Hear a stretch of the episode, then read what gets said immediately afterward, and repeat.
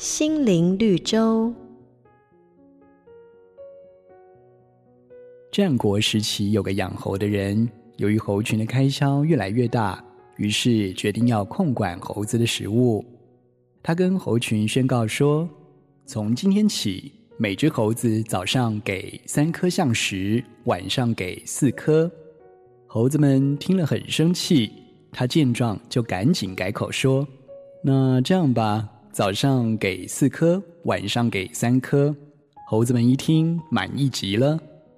然而不管是朝三暮四或朝四暮三，在总数上其实并没有亏损，只因为养猴子的人取巧的说法左右了猴子的喜怒跟情绪。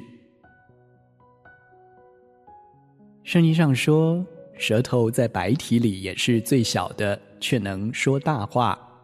在这个网络与媒体发达的时代，各式各样的舆论跟报道经常左右我们的思想和判断，所以如何不被事情的表象给愚弄蒙骗，再再都考验着我们的智慧。